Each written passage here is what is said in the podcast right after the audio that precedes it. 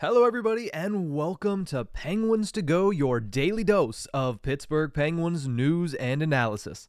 You can find us on YouTube at Inside the Penguins or anywhere you get your podcasts from. I'm your host, Nick Brlansky, and finally, finally, we've reached the peak of the NHL offseason. It all begins tonight.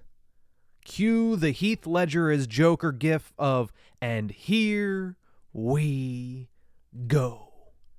It's going to be an interesting week for the Pittsburgh Penguins, for everybody across the National Hockey League. In this episode, I'm going to run down what you can expect this week because we've been given breadcrumbs to this point of the offseason. Obviously, the Penguins get off to a slow start because they fire Ron Hextall and their almost entire management staff, and then presume to go on a very long, drawn out search that concluded with the hiring of Kyle Dubas as the president of hockey operations and current interim general manager. So they were already behind a little bit. The only move they made in the meantime was signing Alex Nylander, and the only move that they have made in the three weeks since naming Kyle Dubas as president of hockey operations is signing restricted free agent Valtteri Puustinen. A lot of stuff has to get done this week. So get your phones out, set your notifications, whether that be Twitter notifications, ESPN, whatever app you choose. Make sure you bookmark InsideThePenguins.com because we will have up to the minute updates on the Pittsburgh Penguins and everything revolving around them. It's going to be a lot of fun. If you like the offseason stuff, this is your Super Bowl of the NHL offseason. It all begins tonight with the NHL awards on a look back at last year before everybody starts to move forward towards next season. Kris Letang is the lone member of the Pittsburgh Penguins that is nominated for an award, and of course, he is a finalist for the Bill Masterton Trophy, which is awarded to the player who most exemplifies the qualities of perseverance, sportsmanship, and dedication to hockey. It also feels like the perfect definition for Kris Letang in general, let alone just over the 2022 23 season. I mean, the guy works harder now than when he entered the league at 19 years old. What, almost 20 years ago? And even back then, he was considered one of the most hardworking players in the National Hockey League. The guy's workout regimens are ridiculous. He does not take days off very often, and he is just an absolute freak of nature at the age of what, 36, 37, and still one of the most physically fit athletes in professional sports, not just the NHL, not just North America, but in phys- in professional sports. He is one of the most physically fit freaks of nature I have ever seen. And he was at the peak of what life could be coming into this season right? This past season, I should say. Has the great family. Has had a great career, a three time Stanley Cup champion, including a Stanley Cup clinching goal in 2016. He just got locked up to a new six year deal, which almost guarantees that he's going to finish his career in Pittsburgh, where it started, something that, as he mentioned last offseason, meant a, a great deal to him.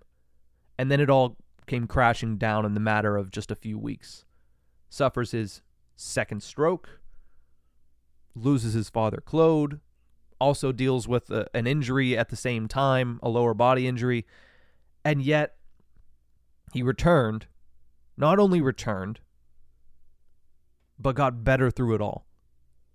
Everybody remembers the drama filled four point game that he had upon returning against the Florida Panthers. Two goals, two assists, including the overtime winner.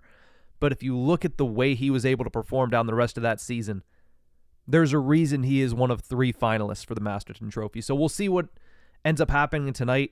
Whether he wins it or not is of no consequence because when you look at the body of work that he has done over his career, when you look at the perseverance that he has shown over his career, and not just in this one year sample size, you understand that it, it it's immaterial whether or not he gets handed a trophy tonight because he is being recognized for the type of human he is, the type of sportsman he is, and the type of teammate he is. So, congratulations to Kris Letang on being there tonight.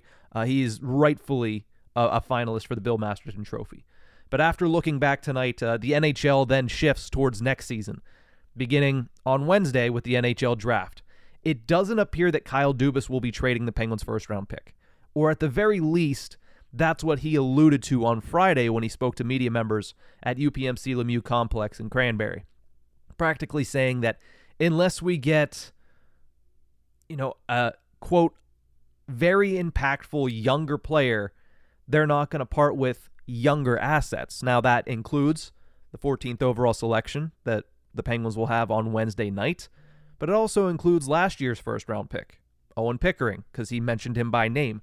So it looks very much so that the Penguins are really trying to close the gap and highlight the importance of building the organization's farm system as they try to move on here uh, from from where they're at at the current moment. So it seems as if the first round pick will be at least held by the Pittsburgh Penguins until they reach the draft floor. Now, Dubas didn't rule out whether or not he would.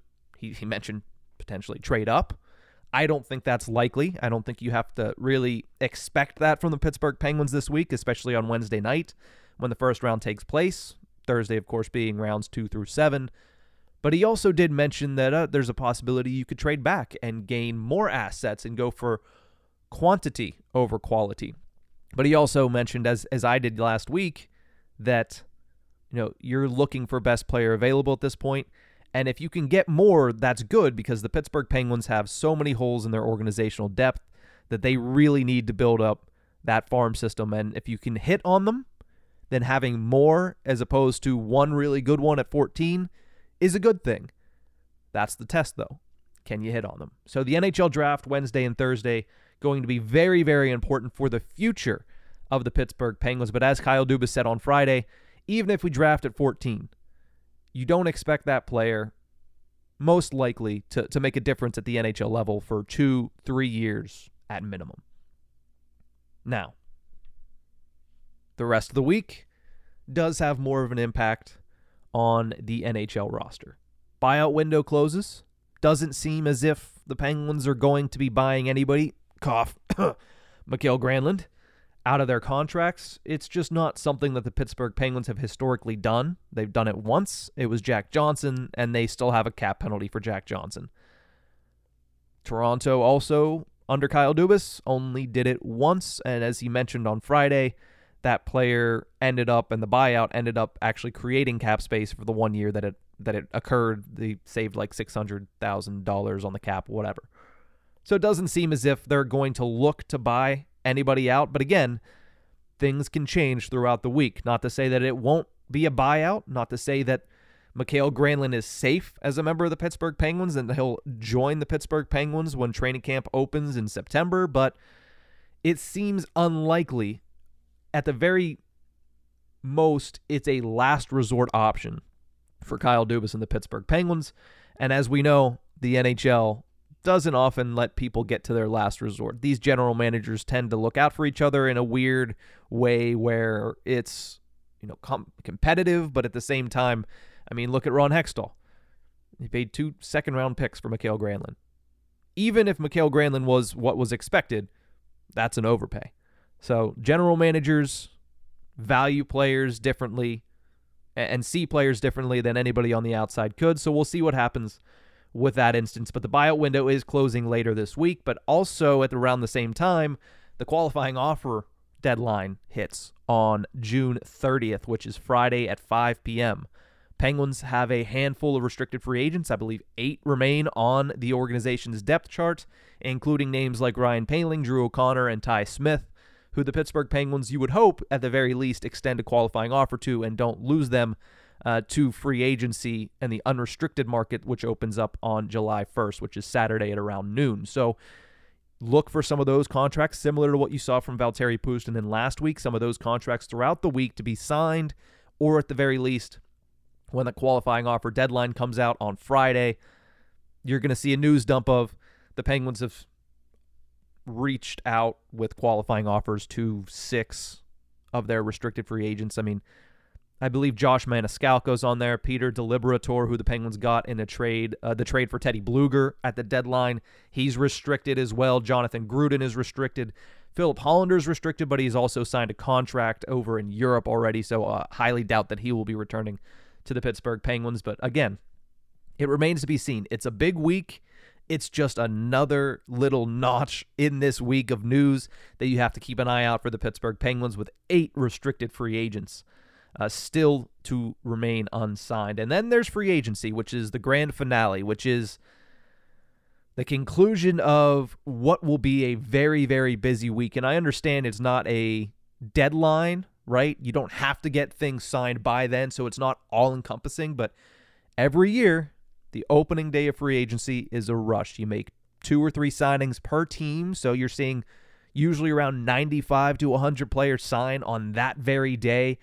And it just so happens to fall on a Saturday this year, so it is going to be hectic throughout the entire week leading up to the most hectic day of all, which will be the opening of free agency. Dubas mentioned on Friday also that he's unlikely to hunt for the big fish, which takes out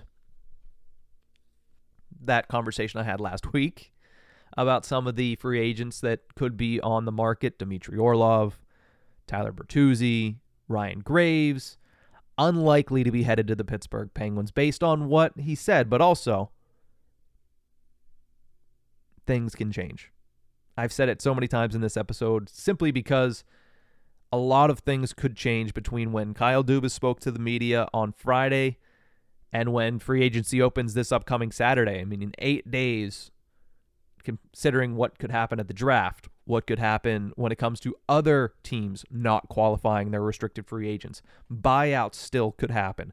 There's a lot in the landscape that can change between now and Saturday, and between now and two weeks when you start to get the back end of the free agent signing. So it is going to be a busy, busy week for Kyle Dubas, and this is where the rubber meets the road. He's been great in his two press conferences and his one Penguins TV hit from when he was at the NHL scouting combine. Listen, he's an eloquent speaker. He has these great ideas. Everything he has said to this point I'm pretty sure the majority of people that cover this team or that follow this team agree with. But the rubber meets the road this week. It's no more breadcrumbs. It's no more, hey, free space, land on Valtteri Pustin, and there we go. Pretty much a easy signing there. Jason Spezza was hired. We all knew that was coming, right? It was just a matter of in what capacity and when would he he be hired. He's assistant general manager. That's that's done. These are things that really and in the grand scheme of things, I'm glad Valtteri Puustinen's back. I think Jason Spezza will be great for the Pittsburgh Penguins organization. They're immaterial because they were the easy decisions to make and they were the expected decisions to make. Now comes the end of the buyout window. If you can't find a trade partner and he can't buy out Mikael Granlund and he ends up eating that contract next year, that's a tick on his chart. Restricted free agency. If he's not able to get a deal done with Ty Smith, if he's not able to get a deal done with Drew O'Connor and he loses him for nothing, that's a tick on his chart. Free agency. That's the biggest one. How many people react and somewhat overreact to signings made on the opening day of free agency? We all remember last year, right? Johan Larsson. Oh, is he coming to Pittsburgh? That would be a decent signing. Is he coming to Pittsburgh? Hey, Ron, is he coming to Pittsburgh? No, he's not. I can't confirm that, but I can confirm Josh Archibald. Oh, very confident. Archie was great for the Pittsburgh Penguins last year. But first day of free agency, that confidence, and yeah, we brought in Josh Archibald. That's okay. It's a get, I guess. Uh, and it turned out to be a decent signing, but the overconfidence there was interesting. So all of these storylines will unfold this week. It's going to be hectic, like I said at the outset. Whatever notifications you need to set, don't miss a thing because it is going to be a busy, busy week for the Pittsburgh Penguins. And while, yes, the Stanley Cup is awarded in June, the Stanley Cup is won in June, the building blocks are already beginning. And this week is a pivotal week for a lot of franchises in setting themselves up for success for the 2023 24 season. What's Kyle Dubas going to do? And how's he going to set up his first year as president of hockey ops for the Pittsburgh Penguins.